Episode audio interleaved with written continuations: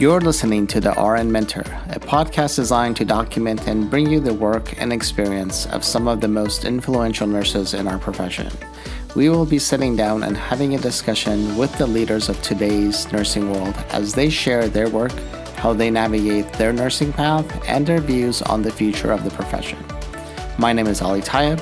I am a registered nurse, United States Navy veteran, a Jonas Veterans Healthcare Scholar, and your host for the RN Mentor.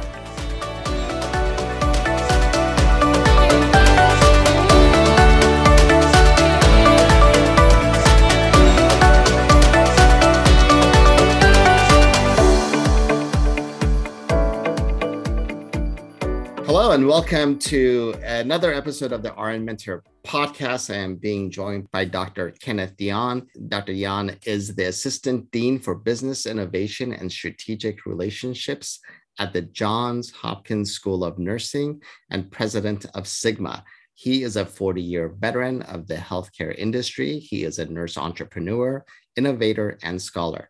Dr. Dion founded Decision Critical Inc., an information system company to meet the education, compliance, and competency development needs of healthcare organizations.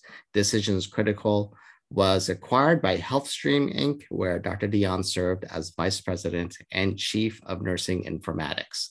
He joined Johns Hopkins in 2018. Dr. Dion earned his bachelor's degree in nursing at the University of Central Florida and his MBA, MSN, and PhD in nursing systems at the University of Texas at Austin. Welcome to the show, Dr. Dion. Uh, it's a pleasure to be with you. Thank you. Uh, so, uh, it, it, a very impressive resume uh, or, or, or bio, and I definitely want to talk about uh, some of the work that she did, uh, uh, which is not the typical what we consider nursing pathway for most individuals. So, uh, so we'll talk about that. But before we get into the details of that, uh, if you'd share with us, how did you get started in the world of nursing? Great question. Well, I must uh, admit that I was influenced by a great nurse in my life, my mother, who uh, started off as a diploma nurse and uh, wound up getting her master's degree in nursing. So, um, gave me some great insight into the great opportunities in the profession.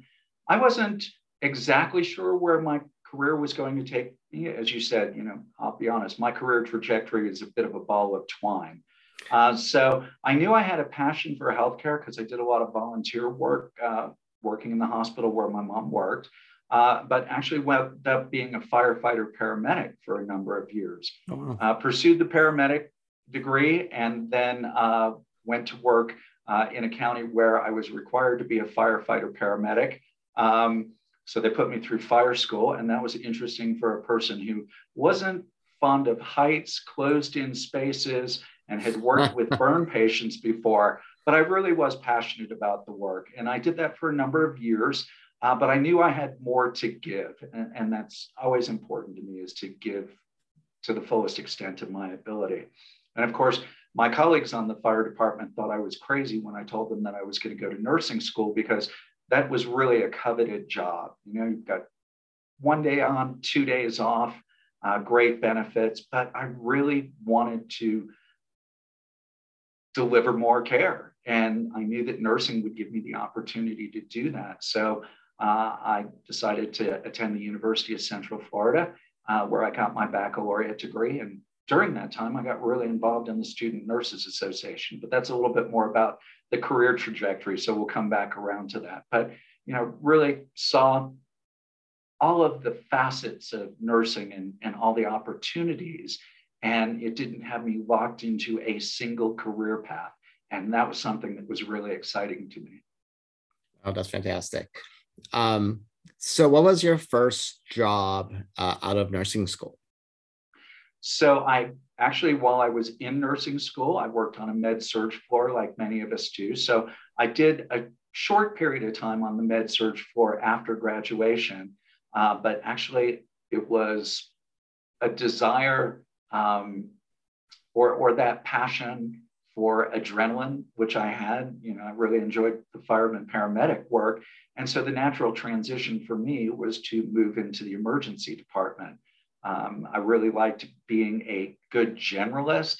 And so in the early 1990s, I went to work at Temple University Hospital in Philadelphia. I wanted some real big time trauma experience, having come from Florida. And boy, in the early 1990s, I certainly got that working uh, in the inner city of Philadelphia. Yeah, I was gonna when you mentioned MedSurg, uh, I was going to ask. I came from uh, I was uh, I was a Navy corpsman, uh, served with the Marine Corps, uh, trained in combat trauma. So coming out of that environment uh, into nursing, my natural flow was emergency room right after graduation. So I was gonna, you mentioned that you're like, I'm like, how did you transition from being firefighter paramedic into med surg unit? Because that was that for me, working on med surg was a huge shift as a student. Um, so I, I definitely knew, even though I appreciated the work that was being done on the med surg floor, I knew I needed something else. Uh, and it was it was the emergency room. And for me, after after a little while in the emergency room, I'm like, maybe I don't want to be around trauma all the time. So that's how I transitioned out of the emergency room. So, um, so you went, you you did your, uh, you were in the emergency department. Uh, how did you uh, evolve into um, saying, you know what, I'm going to go further with my education because I saw you have an MBA, you have an MSN, eventually you went into your PhD program, and you took this other route with a business uh, side. Um, how did you go that? How did you evolve into that um, arena? Thanks for that question. So, uh, actually, I was very fortunate to have some great mentors uh, as I progressed through my career. And so often, it's those mentors who see those things about you that you don't see when you look at yourself in the mirror. And as I mentioned, I got involved with the Student Nurses Association and um, interesting trajectory in that. That can be a story unto itself. But when I was serving on the national board of the Student Nurses Association, I was the secretary treasurer. And um, we had consultants who advised the student board, one from the American Nurses Association and the other one from the National League for Nursing. And when I was rolling off the board and you know getting ready to pursue my career in emergency nursing, one of my uh, mentors said to me, Well, Ken, when you go back to school, not if, but when, you really have a knack for business. You should find a school that offers a joint MSN MBA program. Mm. And so that's what led me to Texas. I had originally thought about doing this in Philadelphia, and that was part of the reason that I was drawn to Philly was to uh, attend a program there. And due to personal reasons, kind of uh, needed to make a little bit of a shift. And it was another one of my mentors who got me connected uh, at UT Austin, wound up meeting with the dean there. And um, it was absolutely fantastic. And I do have to mention, you know, one of the great mentors that I had was Dr. Robert Piemonte, the uh, former executive director of the National Student Nurses Association. And the quote that I carry from Dr. Bob that I use in almost every presentation about leadership that I do is he said, Ken, just always remember connections only hurt those people who don't have them. Mm-hmm. And so little did I know that my dean was connected to the executive director of the National Student Nurses Association, who would then connected me with the dean at UT Austin. And uh, the rest is kind of history, as they say. Wow, amazing. Uh, I love that quote because I always I always tell my students that network, network, network, because that's how that's how like everything, not just not just in the world of nursing, that's how everything is run. Like who do you know? Um, and and what doors they may be able to open for you or guide you a certain way or just making that introduction doesn't even have to be anything in depth but you know just an email introduction uh, goes goes a long way. Um, so yeah, I I love that quote. I wrote it down as you were saying it. that's that's fantastic. Um, so you went to, and actually one of my uh, not one my, my best friend lives in Austin. Uh, familiar with that with that town. Uh, I might be visiting it this summer. Um, how how did that program, the MBA MSN program, guide you to to that business side that you um, you know, just looking at the fact that HealthStream bought out uh, your business uh, speaks volumes to the quality uh, that it produced. So how how did you decide this is this is what you're going to develop um, moving forward in your career? Another great question. You know, I'm a firm believer in when that door opens, you got to walk through it. You know, you can always step back if it's not the right door for you, but don't stand on the other side and say, woulda, coulda, shoulda later in your career and life. So I got a great foundation in nursing administration in that part of my program and really put all the tools in my toolkit that if I was going to go into healthcare administration, I was well armed with my advanced degree in nursing. And when I entered the program, that was really what I thought my career goal was going to be, right? I wanted to do this joint degree program because one day I was going to be the best director of an emergency department there ever was because I was going to have all the tools in my toolkit. Well, during my time in the MBA program, I spent a lot of time with non nurses. As a matter of fact, I'll admit, I was the only person in my joint degree program at the time. So I joke I graduated at the top and the bottom of my class. But it was, it was, I learned so much in the MBA program, but I was also very challenged because you know, I'm coming from my nursing background and my clinical background, and yet I'm sitting right next to a gentleman who has his master's degree in electrical engineering from MIT, and he's come to get his MBA. And so I always joke they didn't call it B school for nothing because I made straight B's all the way through business school. But what I tell my students about that is it's not about the grades, it's about putting the tools in your toolkit to be successful. This is about your journey and not comparing yourself to someone else. That's not important.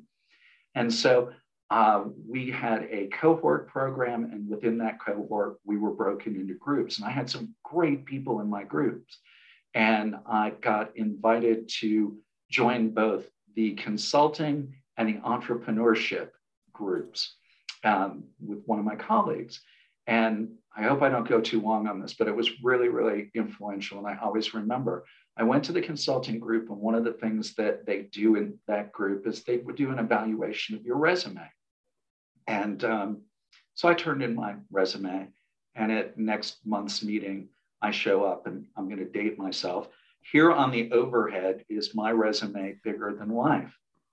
And a gentleman I didn't know very well, but I knew him by reputation as faculty, said, Now here's someone who has absolutely no idea what they want to do with their life. And I was like, Wow. And I will say my nursing resume was very different than the business resume, and I had not tailored it to a business school type resume. Well, that began to establish a relationship between myself and this faculty member that uh, remains a mentor till today, and I'll come back to that later. But it got me exposed to the concepts of entrepreneurship, and at the same time, through the consulting group, uh, I was able to actually get a summer internship working for an information systems consulting firm. So I think those two activities that were outside of my curriculum were absolutely pivotal in shaping the future direction of where my career was going to take me. That's amazing. Um, because I can I can just see that working the other way where using your resume on the on the overhead would be I would be like I am never taking any advice from this individual again. But you took it the other way and you said, you know what, I I have a lot to learn, uh, and I need to engage with this faculty uh, on uh, on what I need to do to tailor this or even look at a career trajectory uh, that is more business oriented. Well, um, and the follow on to that, not to interrupt, but um, was that couple semesters later, I had an elective. And so I signed up for this gentleman's class. And he was the only one in the School of Business who could actually hand select the students to be in his course. And you had to drop your resume to actually get selected to be in his course. And I was selected. So I have to assume my resume evolved over the half year year that it took for me to be able to take an elective in his course. And I learned so much from that particular course. And I, the funny anecdote was I had started my company. I was just getting going and I was jumping on a, an airplane one day and there I see this gentleman and he's like, Hey, how you doing? And I said, great. You know, I'm followed your advice. I've started my own venture. And I reached into my briefcase and I pulled out his entrepreneurship handbook from his course. So that's uh, great. Uh, was influential in my life and you know was a great touchstone throughout the time that I was running my own business. That's amazing. I always appreciate um, those that come along the way that can um, guide us and steer us the uh, provide us the pathways. And even if they haven't traveled those pathways, that's where I think our own experiences come into place that we can take from other people, use our own experiences and our own knowledge and create these new ventures. Um, so that's amazing. Um, now you mentioned you you are you uh, or as we've already talked about, you were in an MBA MSN program, and as you're talking about this, what is the value of an MSN MBA combined program? Because I see a lot of value in it. I think, especially for administration, especially when I see a lot of uh, ambulatory care settings uh, that put MBAs in lieu of nurses. So, what is the value of an MBA for a nurse in in in these types of roles where they need to have a business background? Great question. Well, to start with, who knows healthcare better than nurses from the bedside to the boardroom? And I always joke that my dual degree actually made me trilingual. I could speak healthcare because I concentrated in technology in my MBA. I could talk technology. And then, of course, the language of business in the MBA. And I would often say, well, yes, I go to the end users, my healthcare folks, and talk to them in their language about what they need. Then I go talk to my tech people in techie speak about what we're going to go build. And then I'd use my business language to go talk to the CFO about how the return on investment is going to come from implementing this technology to help out the end users. Now, you can easily pull the technology piece out of that. You know, truth be told, most of the time, well, it's evolving and that's a good thing. But as I was coming up, you know, senior executives didn't really necessarily always speak the language of nursing. You know, certainly over my career, we've seen the evolution of the CNO role as an active player in decision making. But my point is, you know, they're not going to learn to speak nursing. Well, if we want to get what we want advanced as far as our agenda, then we're going to have to speak in the language of business. And you know, this also kind of calls to the organizational call to action at Sigma right now. You know, we're talking about call to action is to be bold, but being bold that rests on three pillars, and that's economics, technology, and conservation. And all three of those really do relate very closely together. But so often people uh, confuse economics with finance, and finance is just one component of economics. Economics truly is about the science of decision making. And so you need the finance, you need the clinical information, you need all of the aspects of the problem and articulate those in a economic framework where you talk about potentially the opportunity cost of choosing one path versus the other. So being able to speak the language of business and economics can really help nurses to influence the decision makers who have so much influence over their practice. That's great. That's that's great advice.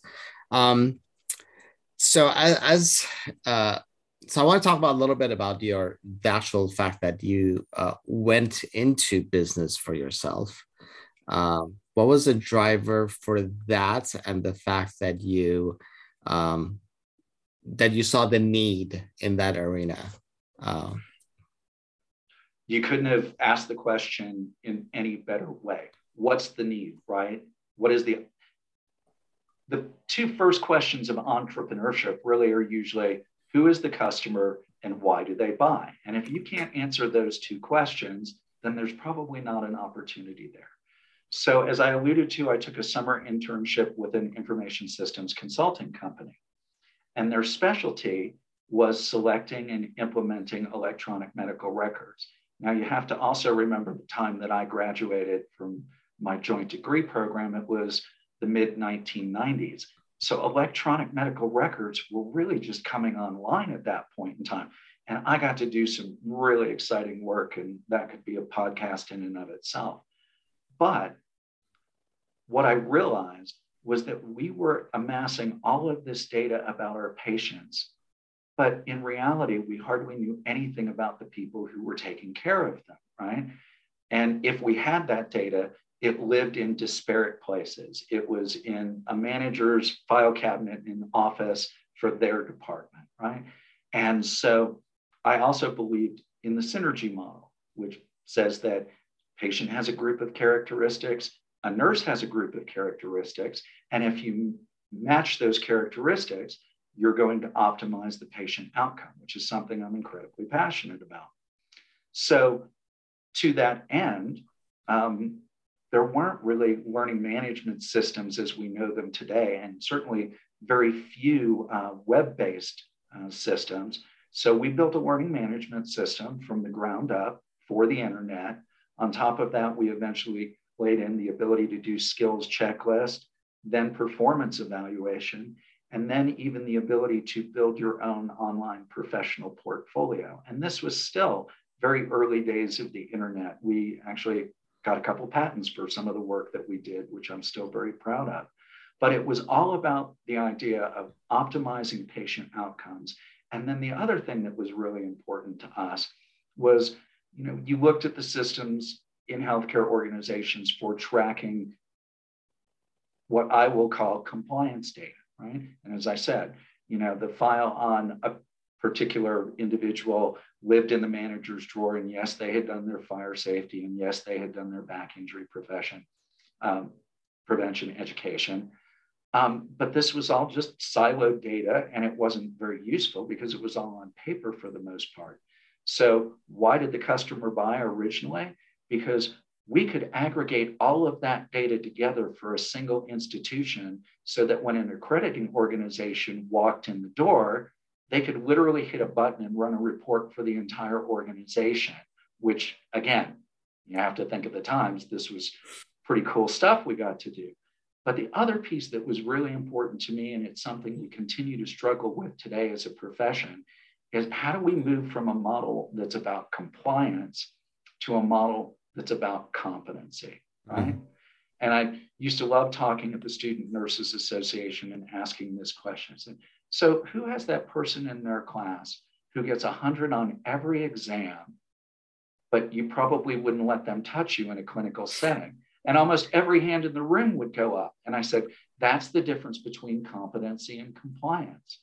And now, you know, we're moving in that direction with the new essentials from the American Association of Colleges of Nursing that we want to move to competency. And so that's why we really evolved the product to a portfolio type model, because it's those other artifacts, as I refer to them. It's not the compliance activities of, yes, you passed the NCLEX, yes, you did your continuing education. It's things like letters from family and other artifacts like that that really give you that 360 degree view of a patient, I'm sorry, a provider and, you know, it's like that old saying, I know art when I see it, right?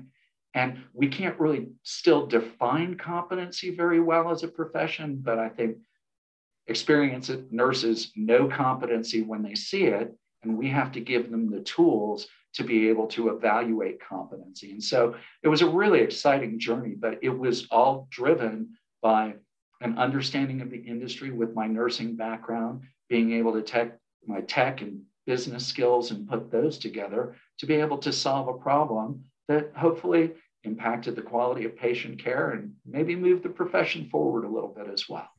Uh, that's amazing. Uh, um, I, I, was I in a um, when I was actually I was a director of education of of an organization, and when I got there, there uh, I'm I'm putting air quotes. Uh, when I got there, their competencies were all paper pencil uh, they went and they filled out like this 30 page like exam that they wrote out and they turned it in and that's that was their competencies.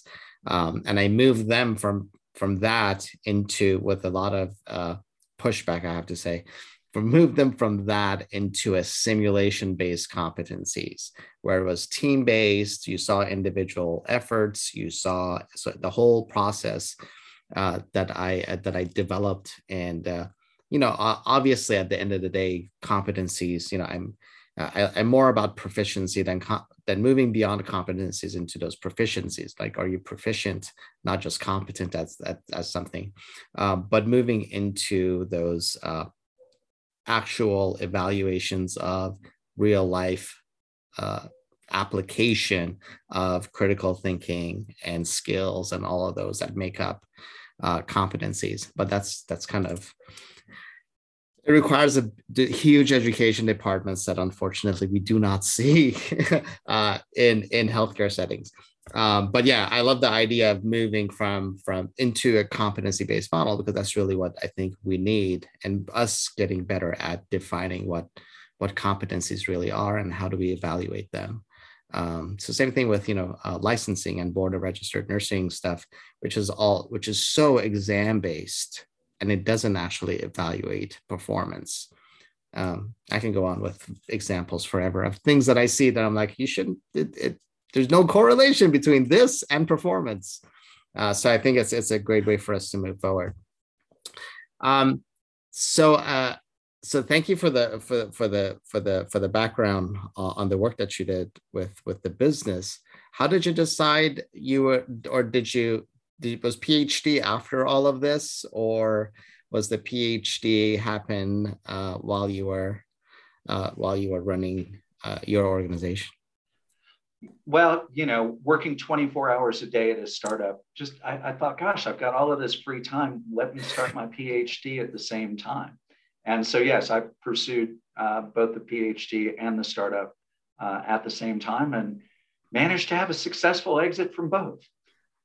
Excellent. Um, but what was the drive for the PhD? Oh, did, did you uh, because you're you know from a from a business perspective, um, like a PhD would not necessarily fill any voids for you. But how did you decide that you wanted the PhD? It goes back to what I said at the beginning of the conversation. For me, it's always been about giving back whenever I can. Um, that's why you know I've always been members of my professional organization and supported them both with um, financial support and time. And I think in this lifetime, we all know that's the one finite commodity we have. So, you know, giving them t- my time has always been really important to me, but it's about that idea of giving back. And I got the question from one of my professors when I was working in my PhD um, What are you doing taking up a seat in my class? you know you're obviously going to be a successful entrepreneur and you know you've got a long trajectory there if you want to go down that path. And i said no you know one day this degree is going to give me the opportunity to give back to a profession that's been very very good to me.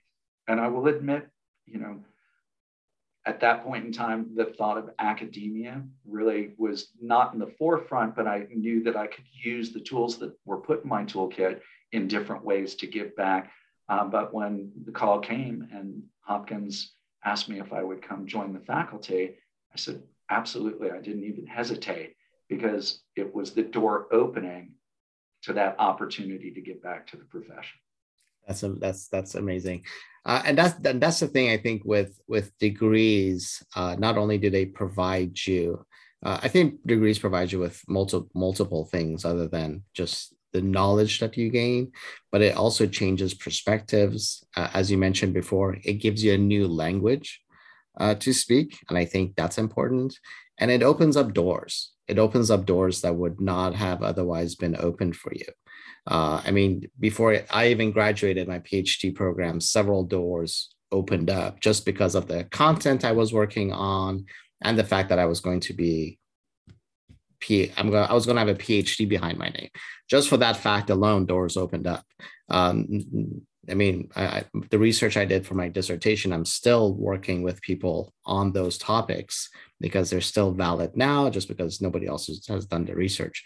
Uh, but I think these are all, this is all kind of goes along with the fact that when some when people say why get another degree or why get a higher education after what did your degree that you have? And those are the things i always you know kind of address is like you always want to make sure uh, for me I, it's always been i never want to be at a point in my career where um, my degree was going to be the barrier between no matter how qualified i am my degree was going to be the barrier uh, for me moving forward right? So uh, uh, again, so you've spoken on on several topics already that kind of reiterated that whole concept of the higher degree. So thank you for that. Uh, so I want to make sure we have some time then we talk about uh, Sigma. Um, uh, you are the new president of Sigma. Uh, how is, uh, and we, we had the pleasure of having the previous president on the show. Uh, and uh, how, how is Sigma going to be different under your leadership?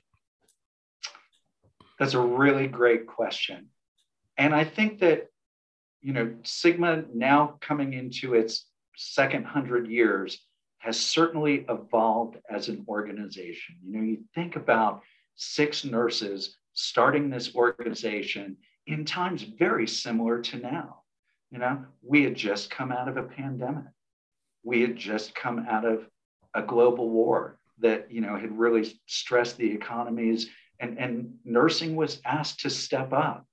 And these six bold nurses stepped up and realized, you know, it's not just about delivering nursing care, that nursing is creating its own body of knowledge. And we need to be codifying all of that and capturing all of that. So I think we've had a tremendous first hundred years and, and the evolution that I've seen in that hundred years has just been amazing.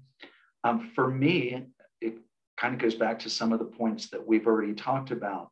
Um, Sigma certainly had a very nursing focus over the years, but you know we nowadays are talking about you know our interdisciplinary education, but we do that within healthcare.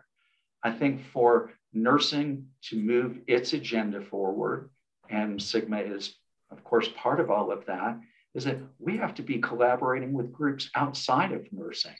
You know, I, I will admit, I didn't know a whole lot of, about engineering until I started spending time around engineers, you know, would also sometimes confuse them with architects, which I knew I was wrong, but there's a component of engineering.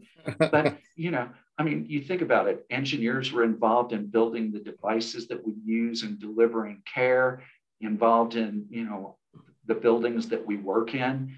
But at the same time, they share many of the same passions that we do about things like planetary health. You know, there are engineers that are just totally focused on that. So I think in terms of what we've already spoken about, about being able to speak different languages, we need to start speaking to different disciplines. And that doesn't mean that we need to be speaking in their language, but we need to find that common language. And that common language is found in the passions that we share about delivering great patient care, about making sure that the planet that we live on is safe and is going to sustain the people that are going to be on it. So I think that we've had a, a focus on nursing for the last hundred years. I think we need to have a broader focus, kind of resting on those tenets that I spoke to of economics, technology, and conservation to really have a broader reach, to have greater impact by working with people who share our own passions that may not be completely focused in healthcare the way that we mm. are. And, you know, I already talked about the economic piece, the technology piece, incredibly important. You know, we're faced with technology every day as nurses, but how often are we really involved in the conversation when those technologies are developed? Or in the conversation when the technologies are selected and implemented. We need to be involved in that. But at the same time, you know, we have to be guardians of the populations that we serve.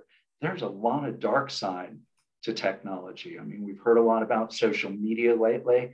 And of course, everybody says that big data and artificial intelligence are going to be the next electricity. But if we're not involved at the start, where that data is being collected and when the algorithms are written, if there's bias introduced, that bias is just going to perpetuate itself, which is just going to increase the disparities that we're seeing. So I think that's a really important conversation we need to be engaged in. And then I specifically talked about conservation as opposed to planetary health because it kind of comes full circle. That's an economic way of thinking, right? It used to be that I remember when I was younger, when you wore out a pair of shoes, you took them to a shoemaker who was a craftsman. He was proud, of, or she was proud of the work that they did.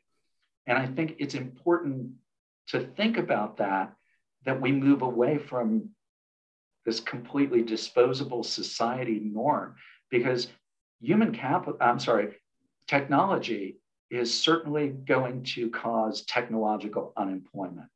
And it's going to increase the gap between the haves and the have nots. We're already seeing that in a lot of cases. And if we don't care about our human resources and find work for them to do in things that are important that will help us sustain our planet, we're going to see more social unrest and the consumption is going to lead to greater deterioration of our planet.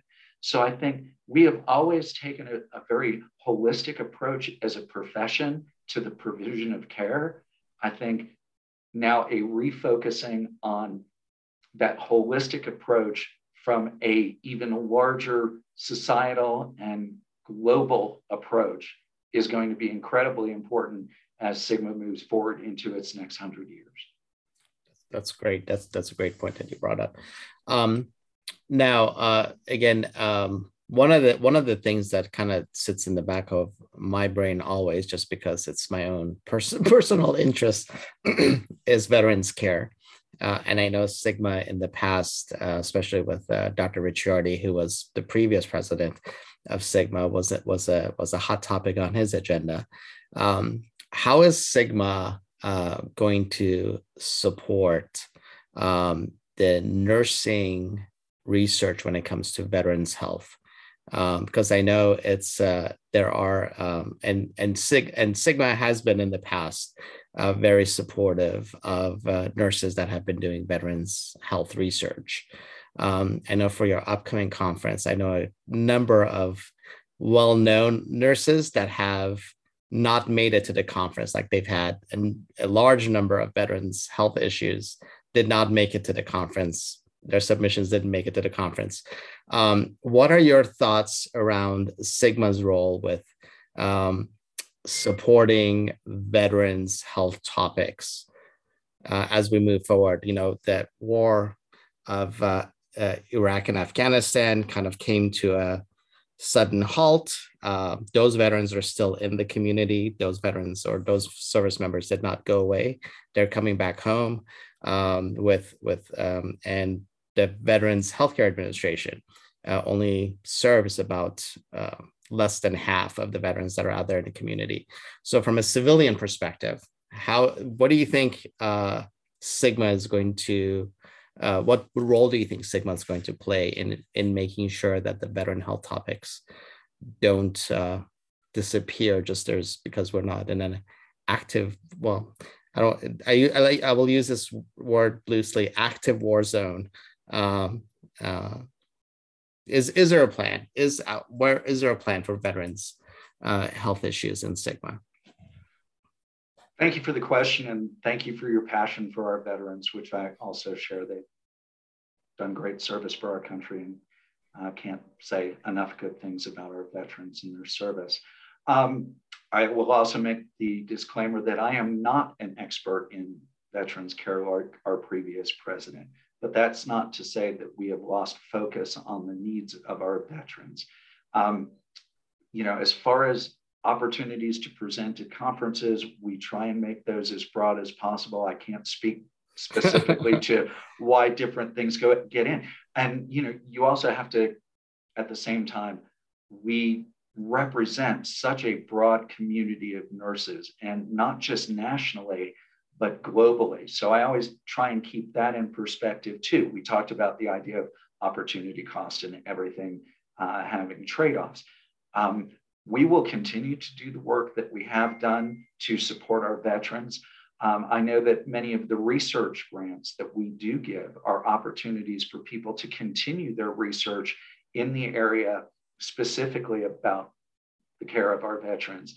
Additionally, I know that through many of our academies, if you will, the specialization in that area of maybe long term care, um, which is a component because it's not the care of our veterans doesn't, it's not just a one time thing. It is longitudinal, and that's something that we keep in mind. So, certainly, the work of the academies And I will say, you know, on a personal note, um, sponsored a scholarship that's specifically focused on long-term care, which is not, oh, it you know means in term in population in a facility type care, but no, those providing care over the continuum of care. So certainly a population that we will continue to support. I appreciate that. I appreciate you saying that. Uh, it's always nice. It's always, you know, um, veterans care always gets um, kind of, and, you know, veterans right now, we're talking about 18 million veterans um, that are, that are, and if you,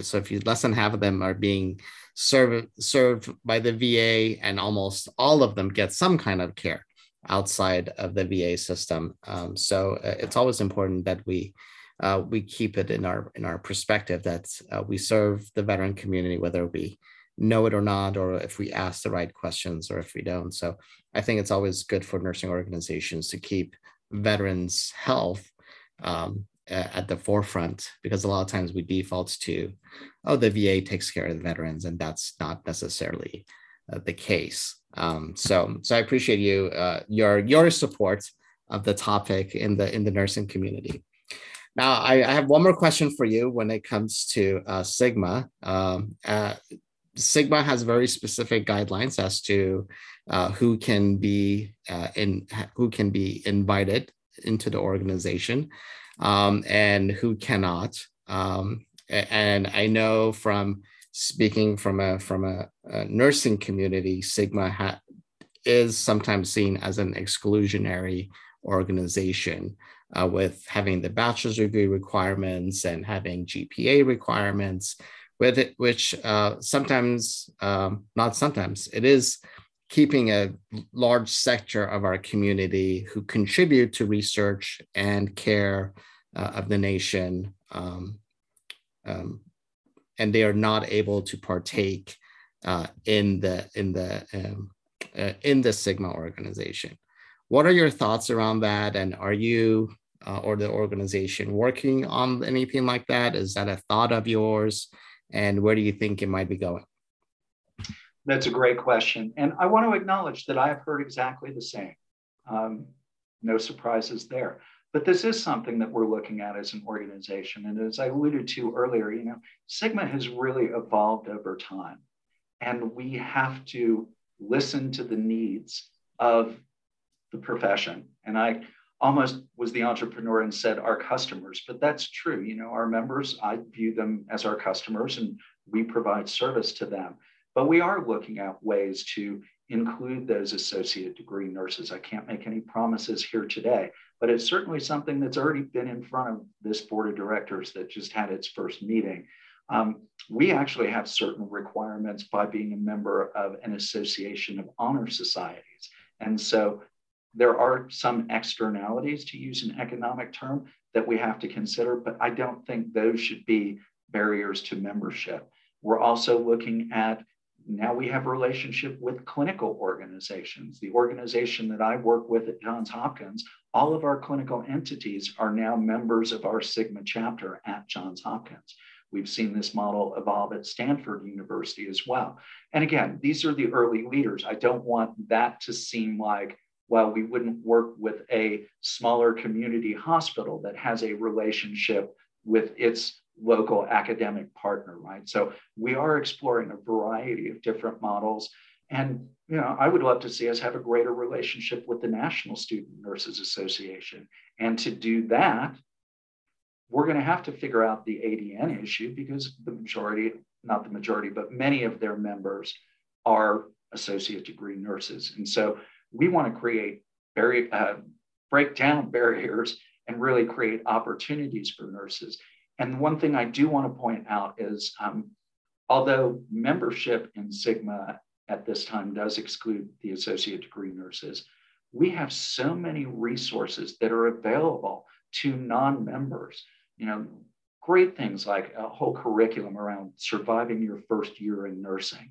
So my point, and that's just one example, but my point being that although um, you may not be a member of Sigma right now, there are great resources available to you. And, and certainly during the last two years that we've been through, we have done as much as we can possibly think of, but we're always open to new ideas to support the nurses out there doing the work, whether they're Sigma nurses or not. You know, we've done a number of podcasts about resiliency and other things to really help all the nurses, not just the member of Sigma, members of Sigma. We are dedicated to the nursing profession, whether you're a member of Sigma or not.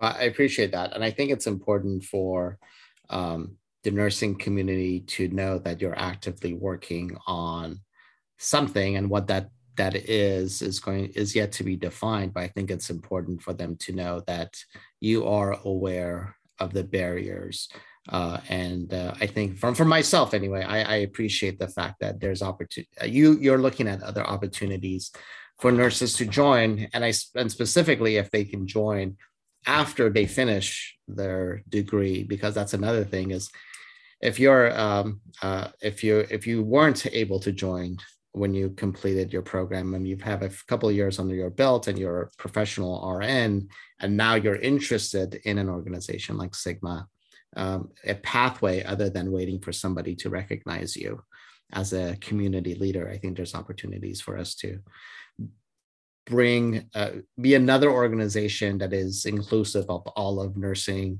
uh, i think is always the pathway i always like to see because again anytime you're not part of something you feel left out. Uh, and i think uh, in nursing there's enough organizations that do that. Uh, nursing i think there's opportunities to always try to break down some of those barriers. So i appreciate the fact that you're that's already been on your agenda.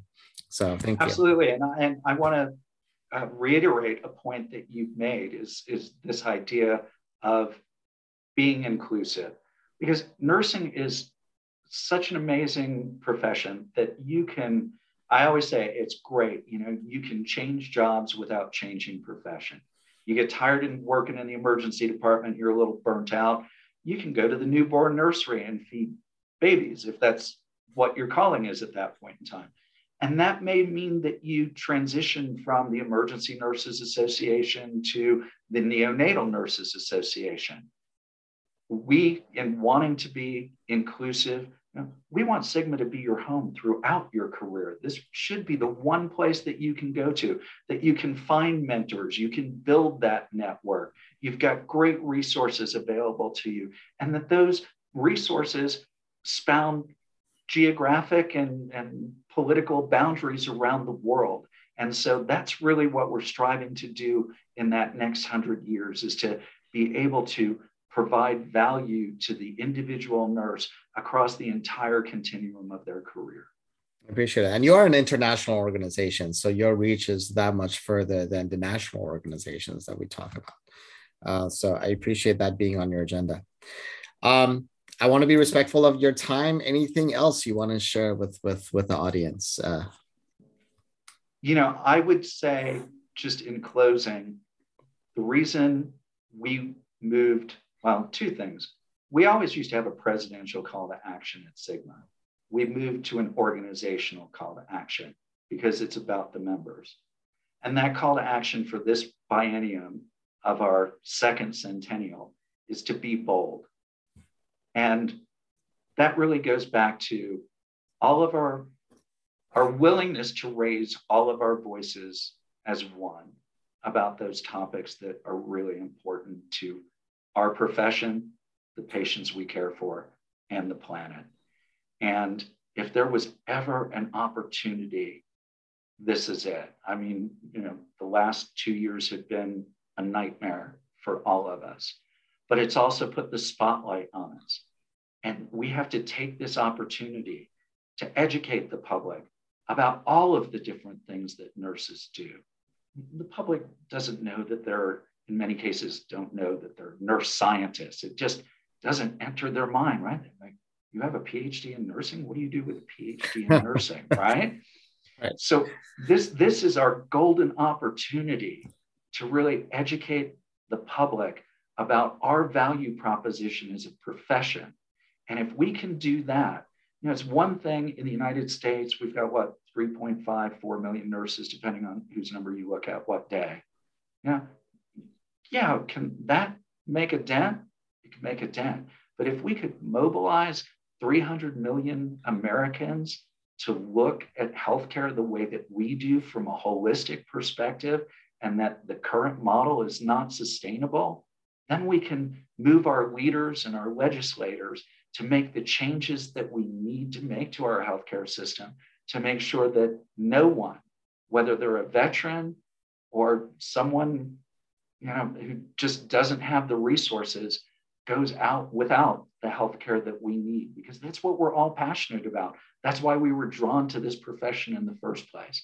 So I would just implore all of my colleagues listening to this podcast and people who don't know about nursing, learn a little bit about nursing and help us raise our voices to be bold and improve our healthcare delivery system. That's a, that's a fantastic uh, message uh, to leave this on. Thank you so much for your time. Uh, we have been uh, listening to Dr. Kenneth Dion, uh, president of Sigma, and we look forward to catching you again on our next podcast.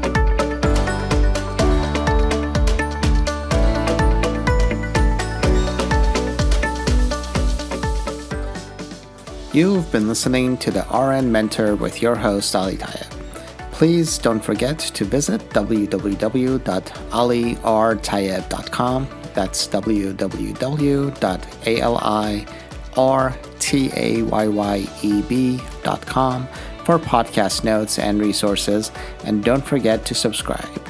Until next time, I wish you fair winds and following seas.